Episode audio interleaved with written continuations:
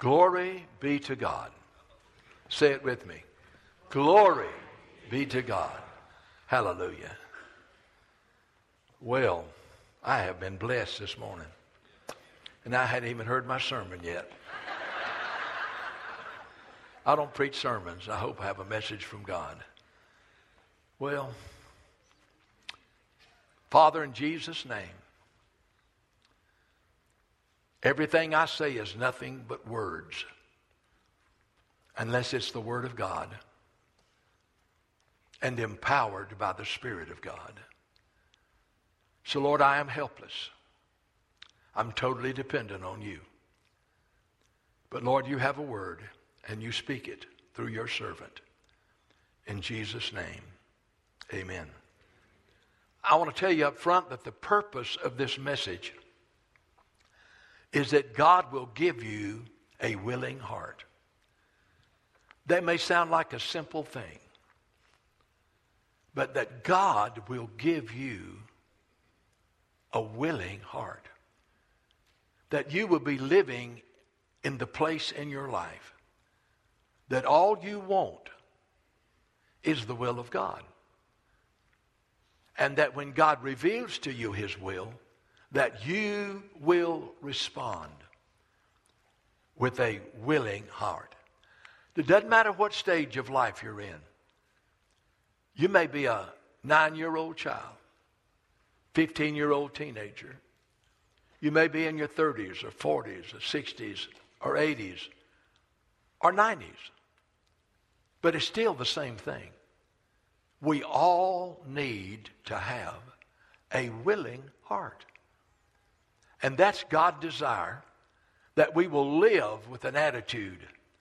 Hallowed be your name. Your kingdom come and your will be done. You know, in Philippians 3 12 through 15, basically what the Apostle Paul is saying is I'm not satisfied with where I am. I'm not. I, need to, I, need to press on. I need to press on. And I need for God to give me a willing heart.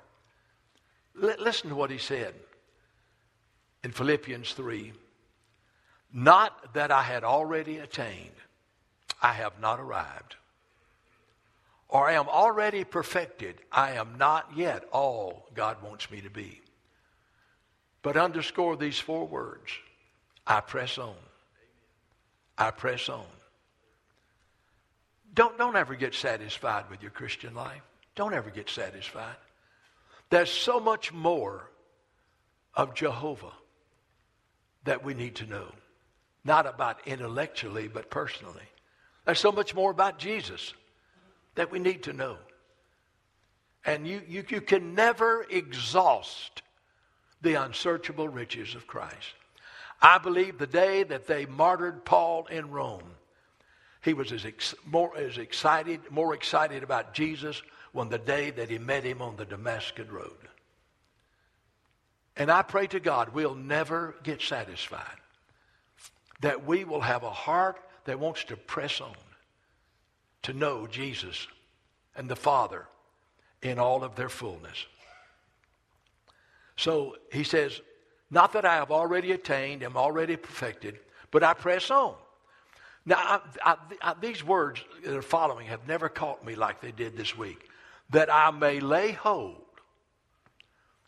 He said that I might grab,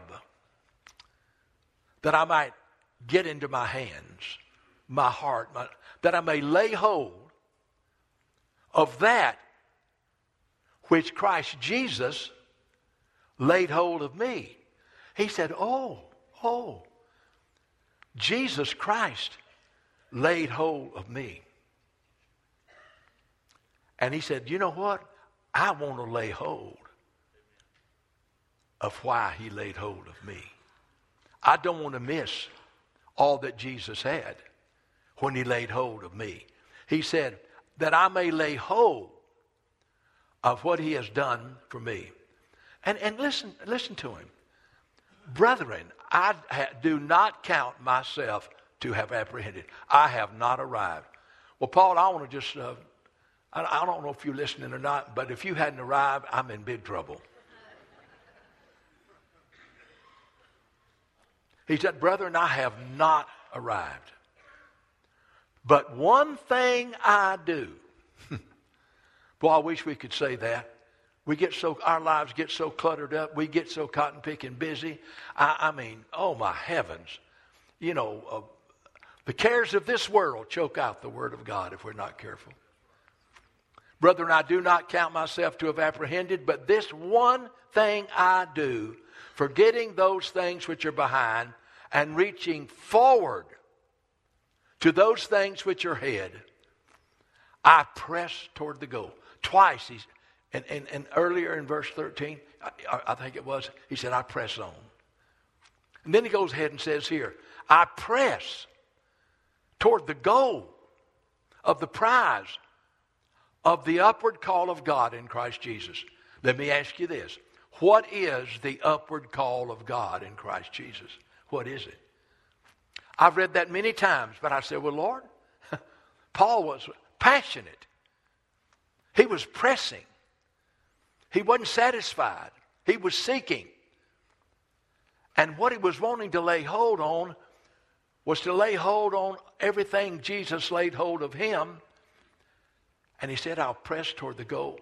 What is the upward call of God in Jesus? What is it? Man, evidently that was the passion of Paul's life, that he might know the upward call of God in Jesus Christ. Now, there are a number of things in this passage that I want to point out to you. But my main purpose is that God will give us a willing heart. A willing heart to hear his voice and to do his will.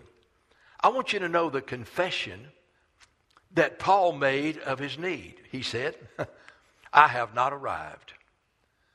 So I know what he means. He said, There's so much more I'm, that I can know about Jesus. I can be so much closer to Jesus. I have so much know I can know about the Father and that I can be intimate with the Father. He said, I, am just going to tell you, I hadn't arrived, y'all, but, but I'm pressing on. He said, I'm pressing on.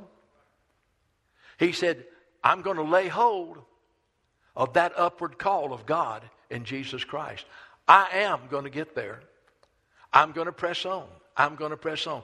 So he was confessing his need. And he wanted to lay hold of what God, Jesus, had called him for. Well, what is the upward call of God in Jesus Christ? Now, th- there's so many things in the Bible and in the New Testament, but, but I do believe that the New Testament makes it clear. Let me ask you a question. Why did Jesus Christ leave heaven, take upon him the form of a servant, made him the likeness of men, humbled himself, came obedient unto death, even the death of the cross? Why did Jesus come and die for you? Why did God raise him from the dead? So that he would have all authority and power on, on earth. Why did the, Jesus send the Holy Spirit to come and indwell us? What, what was all this about? That we might just go to heaven? Well, thank God for that, but I'm going to tell you something. Jesus did everything that he did so that you could embrace the upward call of God in Christ. That you could be not only what God created Adam to be, but you can be more in the sense that you can be what Jesus saved you to be. Salvation is not an end in itself, y'all. Listen, we're saved, we're being saved, and we will ultimately be saved when we go to heaven. When we're saved, that's that initial birth, new birth. We're being saved, that's that sanctification where we go after the upward call of God in Jesus Christ. And then that we will be saved when we get home to heaven. So let me ask you, why did Jesus do for you everything that he did? What is the upward call of God?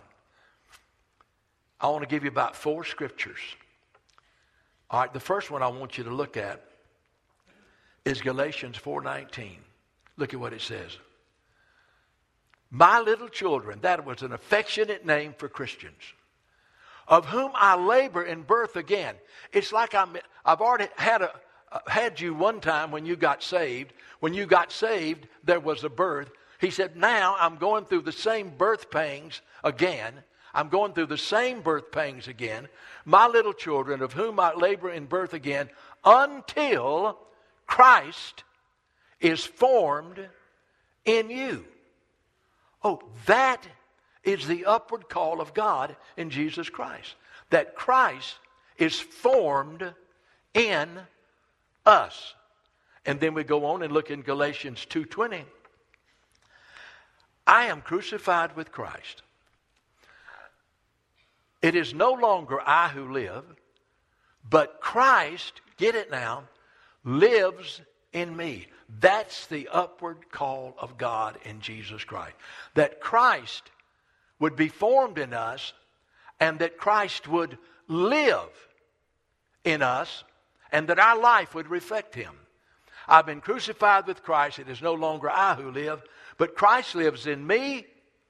And the life I now live in the flesh, I live by, the, by faith in the Son of God who loved me and gave himself for me. He said, I want Christ to be formed in you. And he said, I want you to know you've been crucified with Christ. And nevertheless you live, but it's not you, but Christ who lives in you.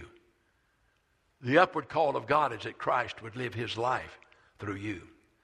And then we go on over uh, to Colossians 1 26 through 28.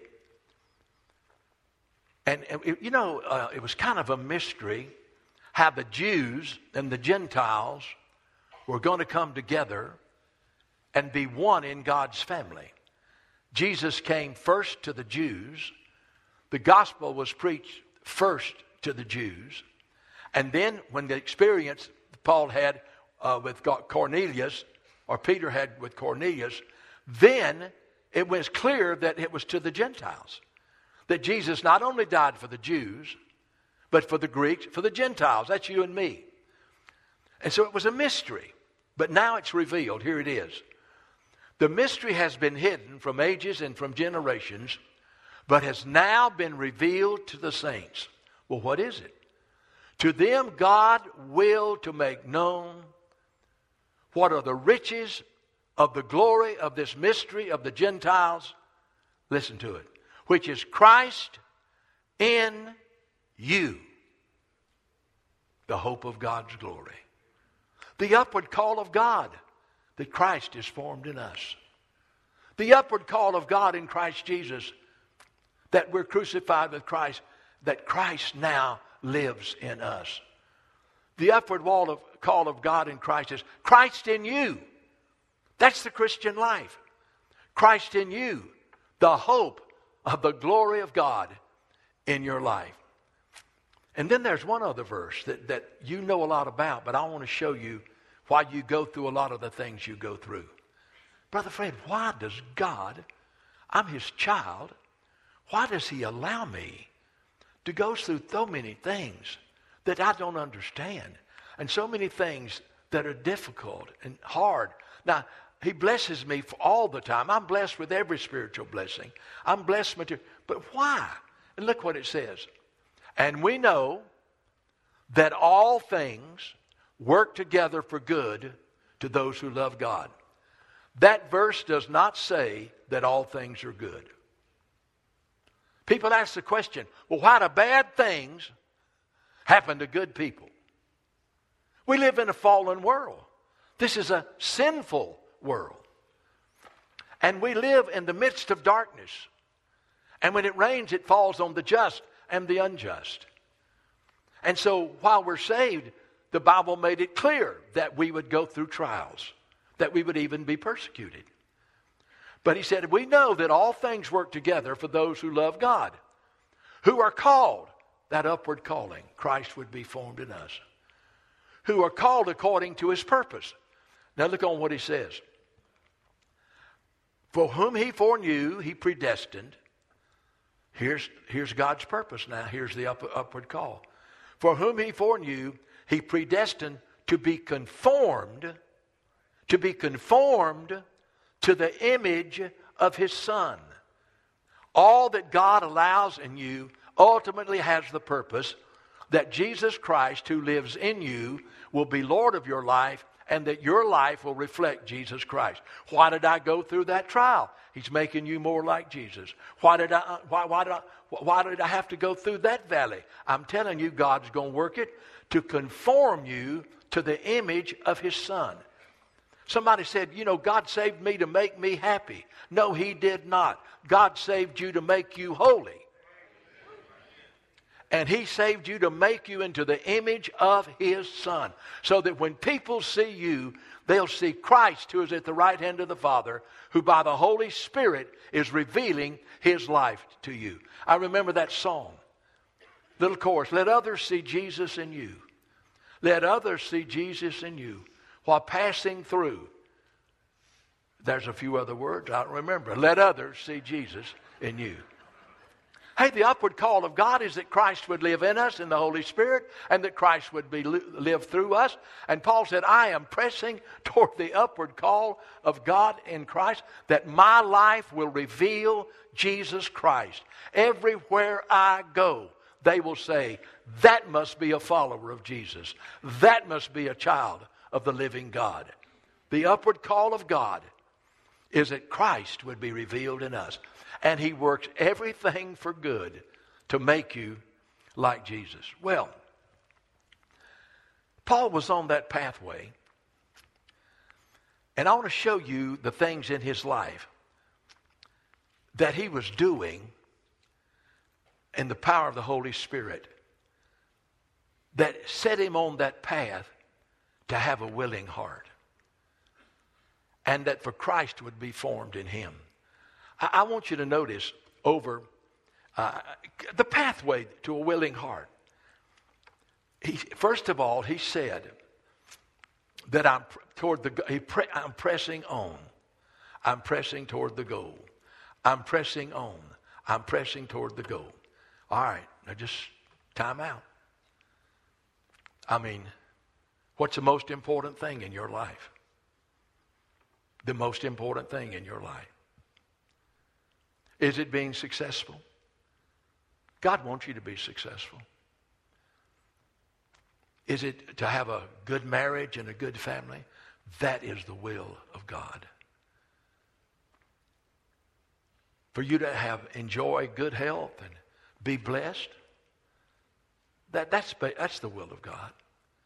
But that's not the most important thing in your life.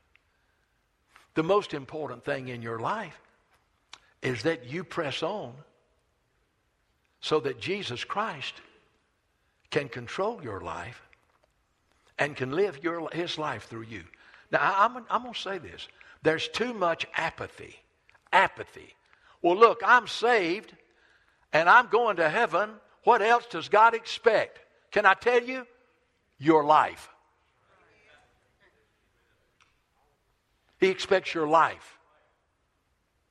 For this reason, Christ died, lived, and rose again, that he might be Lord of the dead and of the living.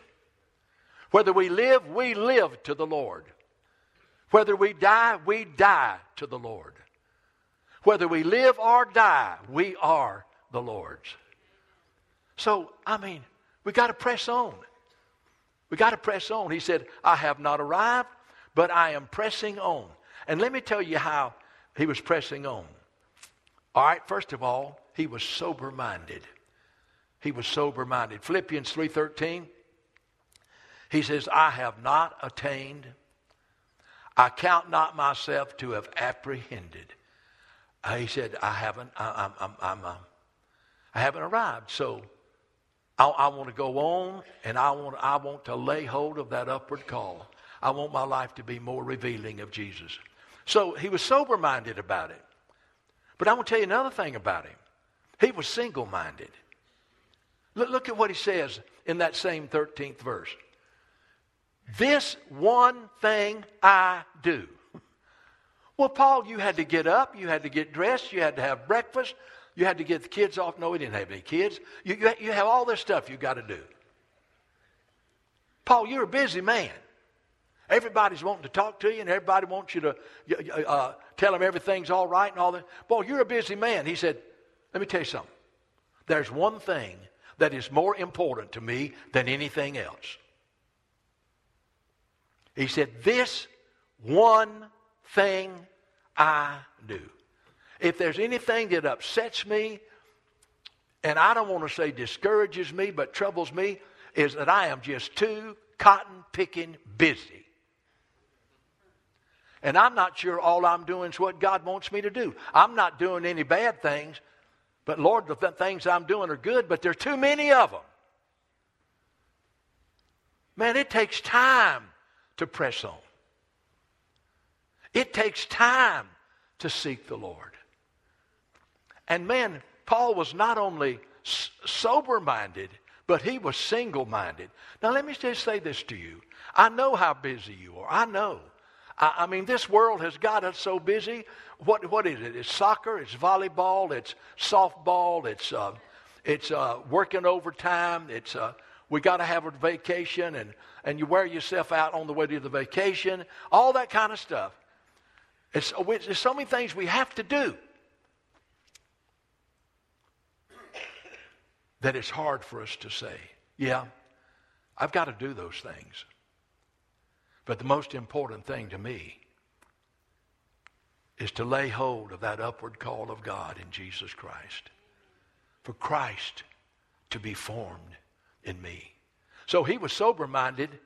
I'm not arrived, but he was single minded. This one thing I do. But now this, is, this makes me get happy right here. He was spiritually minded. Look in chapter 3, verse 20 and 21. See, he was pressing toward the goal. He wanted his life to reveal Christ, that for everybody to see Christ in him. And he said, Let me tell you something. I'm living for the then, I'm living for the here and now. But he said, I want to tell you something. I'm living for the then and there. Look at what he says in verse 20. For our citizenship is in heaven. Anybody want to say amen? amen? Our citizenship is in heaven.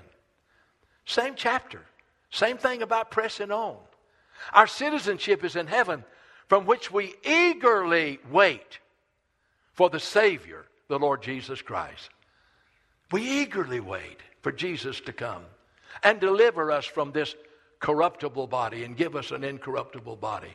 We are eager for Jesus come and take us out of this dark and sinful world and take us into the glorious world where there's no need for the sun, for the S-U-N, for the Son of God is the light.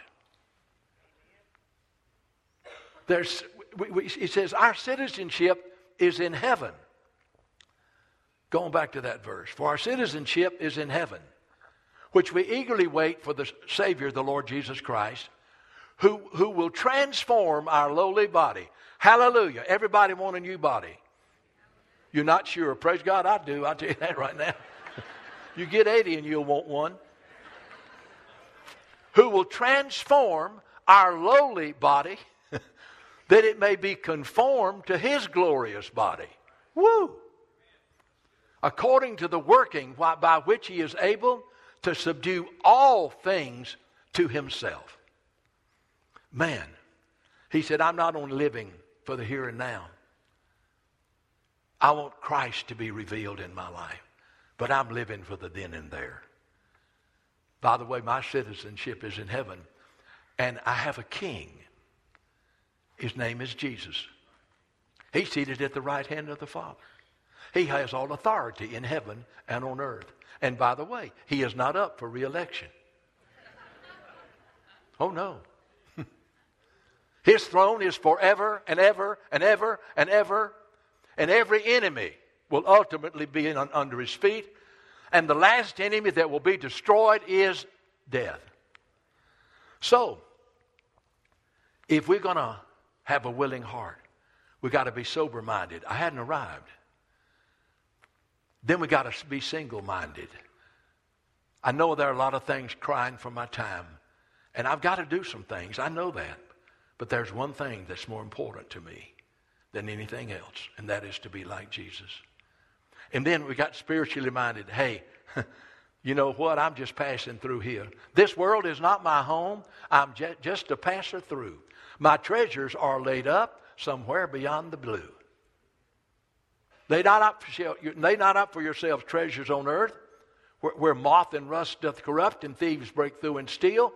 But lay up for yourself treasures in heaven, where neither moth nor rust doth corrupt, and thieves do not break. Boy, that thieves break through and steal, that's kind of up to date, ain't it? Well, let me tell you some things in his life that um, were important to him to have a willing heart. I want you to go back and we're going to look back at uh, the first. Third, all of this is in the third chapter. We're going to go back to the third chapter and we're going to look at the. Um, well, before we do that, I want us to look at Philippians 2 12 and 13. So, how's, how are we going to have a willing heart? How are we going to have a willing heart that whatever God says, we say yes? Whatever God says no, we say no. It says, Therefore, my beloved, as you've always obeyed, not in my presence only, but now, I'm gone, but now much more in my absence. Man, you're obeying now more than when I was with you. He said, But let me remind you, work out your own salvation with fear and trembling. Wait a minute, Jesus. Wait a minute, Paul. You're telling me that the salvation that I have in Jesus Christ, the upward call of God for Christ to live his life through me, that I need to work out my own salvation with fear and trembling. Now, how do I know how to do that? Look at the next verse. Man, this is, this, this is an awesome verse. For it is God who works in you both to will and to do of his good pleasure. You say, well, what I, want to know what to do to re- reach the upward call of God where Christ is revealed in me and the people I work with, my family, my friends, this world that, that I touch will see Christ in me. But you're telling me to work out my own salvation with fear and trembling. But here it is. For it's God who works in you. You work in what God works out. It's not that I get up in the morning and say, Lord, I'm going to do this. Uh, I get up this morning and say, Lord, what do you want me to do? What do you want me to do? It is God who works in you. So you, what you do is you respond to what God is working in you. You, you. you respond to it with a willing heart. It is God who works in you. Lord, whatever you're working in me, for God who works in you both to will, He gives you the desire and to do. He gives you the will and to do the power of His good pleasure. So we got to work in what God works out. And that's the path, and we've got to have a willing heart. Well, look what Paul gave us three things. In, in, in Philippians chapter uh, 3, I want you to notice what it says. Go back to uh, uh, verse, all right. No, and that's not verse 12. It's, it's, it's the first couple of verses. The first couple of verses. Uh, go back to verse 1, if you can do that. Um, all right. Finally, my brethren, rejoice in the Lord. For me to write the same things to you is not tedious. I've told you before to rejoice in the Lord. I'm telling you again. But it is, for you, it is safe. Then he goes on and says, Beware of dogs. He was talking about the Roman soldiers, the Gentiles. Beware of evil workers. And beware of the mutilation. That was people who thought by good works they could work their way to heaven. They'd cut themselves and they'd climb on their knees up some stairs to a temple of a false god. For, now here's, here, here was his path. I want you to listen to it. Three things. We are the circumcision, Jews, who worship God. Put that down. We worship God in the Spirit Number two, we rejoice in Jesus Christ. Put that down. And have no confidence in the flesh. Okay. He said, All right. I'm pressing toward the goal of the upward call of God in Christ Jesus, that Christ would be revealed in me, that others will see Christ in me, and the life of Christ will come out of me by the Holy Spirit.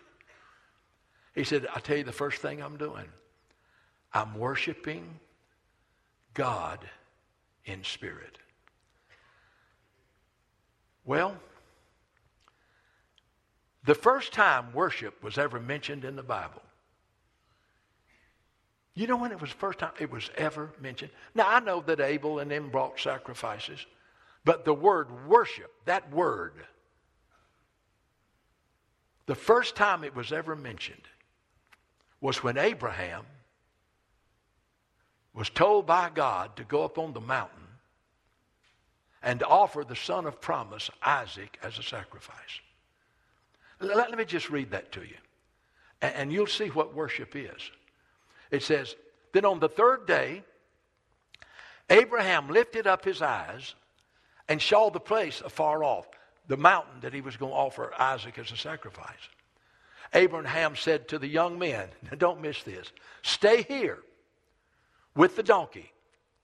The lad and I will go yonder and worship. First time it's ever mentioned in the Bible. He said, Isaac and myself, we're going to go up on the mountain and we're going to worship. But look at what he said. And um, we will come back to you. So he gets up on the mountain, and God had told him to offer Isaac as a sacrifice. So look at verse 11 and 12. It says, Abraham had raised the knife, he had bound uh, Isaac on the altar, and Isaac had asked him on the way up, well, he said, We got the fire and we got the wood, but where's the sacrifice? Abraham didn't say, You are. He just said, Let me just say something to you. The Lord, Jehovah Jireh, will provide a sacrifice. And the angel, and so Abraham was ready to obey God. And you cannot imagine what through his mind. This was a son of promise, the son of promise. The, the, uh, he's the God of Abraham, Isaac, and Jacob. And he had the knife up, and the angel of the Lord called, called to him from heaven and said, Abraham, Abraham. He said, Here I am. And he said, Do not lay your hand on the lad or do anything know, uh, to him. Now, here's what I want you to see. For now I know. Well, what do you know, Lord? That you fear God more than you fear anything else. That you fear God since you have not withheld your son, your only son, from me. You see, it was a test. Every fiber of Abraham's being was tested, his faith. But God knew there was one thing that was more important to Abraham than anything else. He loved Sarah, his wife. But I'm going to tell you, every day he looked at that son Isaac, who was the son of promise.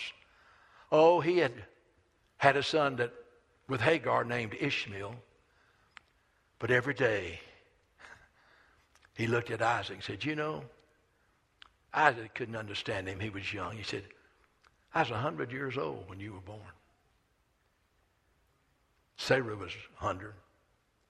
He'd take him up in his arms and say, Isaac, did you know that God's going to bless the nations through you? The Savior's coming into the world. I'm telling you, Isaac was the apple of his eye. How he loved him. How he loved him. But you know, you can't love anything or anyone more than you love God. That's idolatry. So God had told Abraham to leave his home and go to another place, and he did and told him how to divide the land, and Abraham just obeyed God, obeyed God, obeyed God. Now was the ultimate test. Offer up Isaac.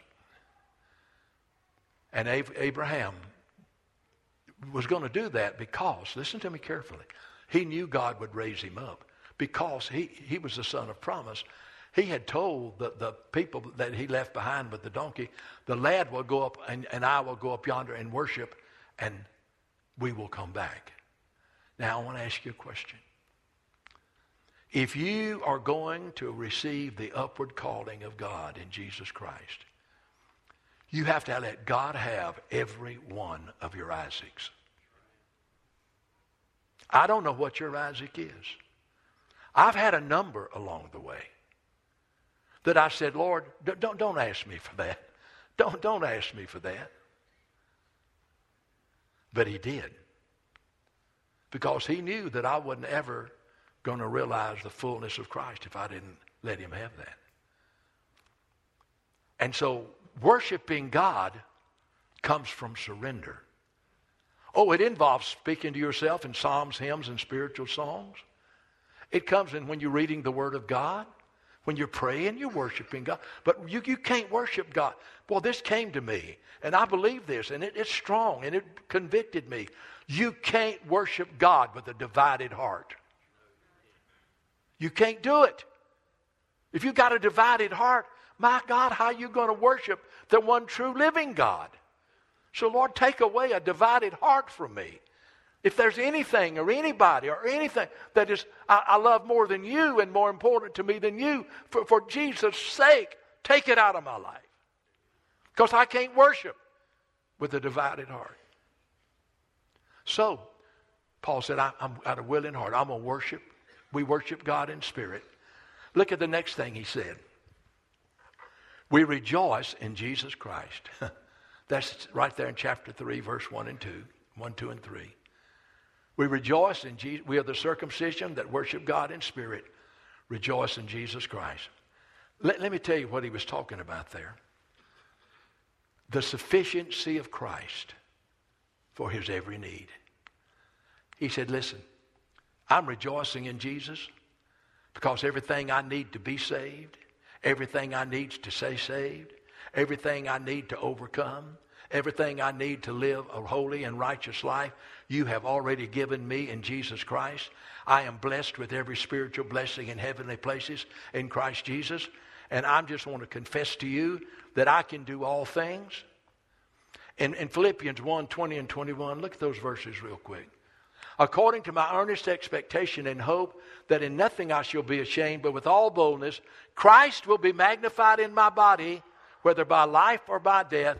For me to live is Christ.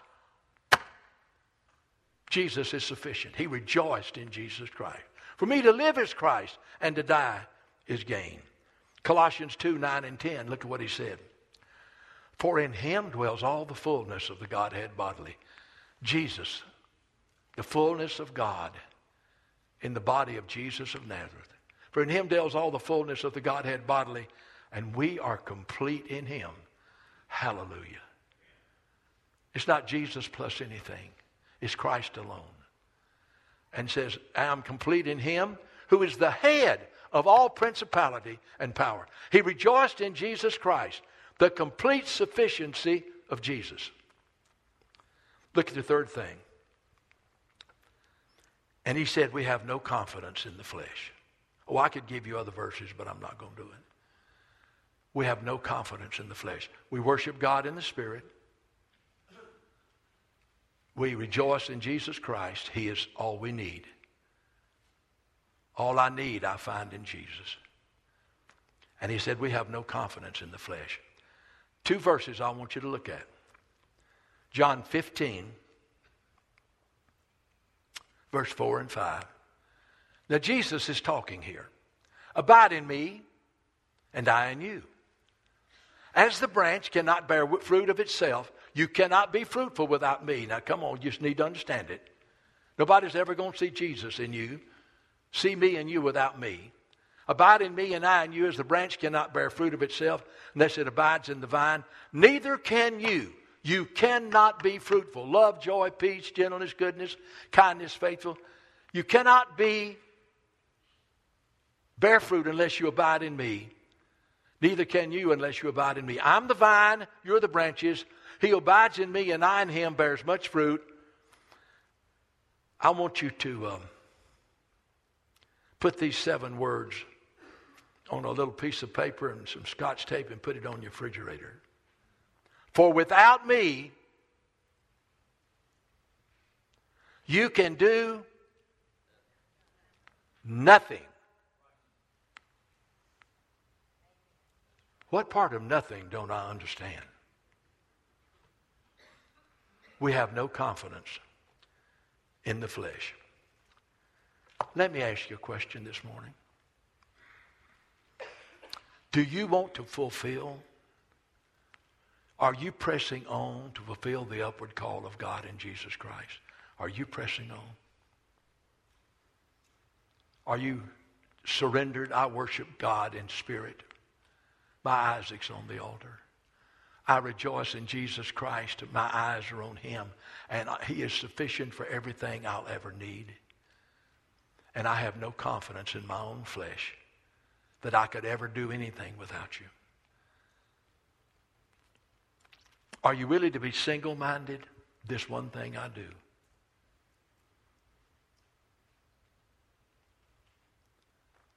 I'm asking you, are you willing?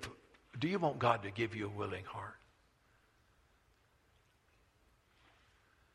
Lord, give me a willing heart. That when you, t- when you say something, my answer is yes. I don't even know what it is, but it's yes.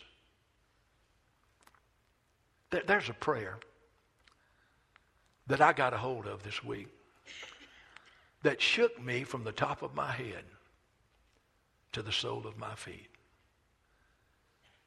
I, I, I saw it. It was just, it's just, I'm going to put it on the screen in a minute. I'm telling you. It, it was just pinned. I know, in the power of the Holy Spirit. And it was just exactly what I needed and what God wanted to say to me. And I want you to look at this prayer. Lord, use me once again. Touch me. Bring me to my face. Put me on my knees. Let me hear your voice instructing me. Then use me as I see fit. I am willing. Lord, use me once again. Touch me. Bring me to my face. Put me on my knees. Let me hear your voice instructing me. Then use me as you see fit. I am willing, Lord. Amen.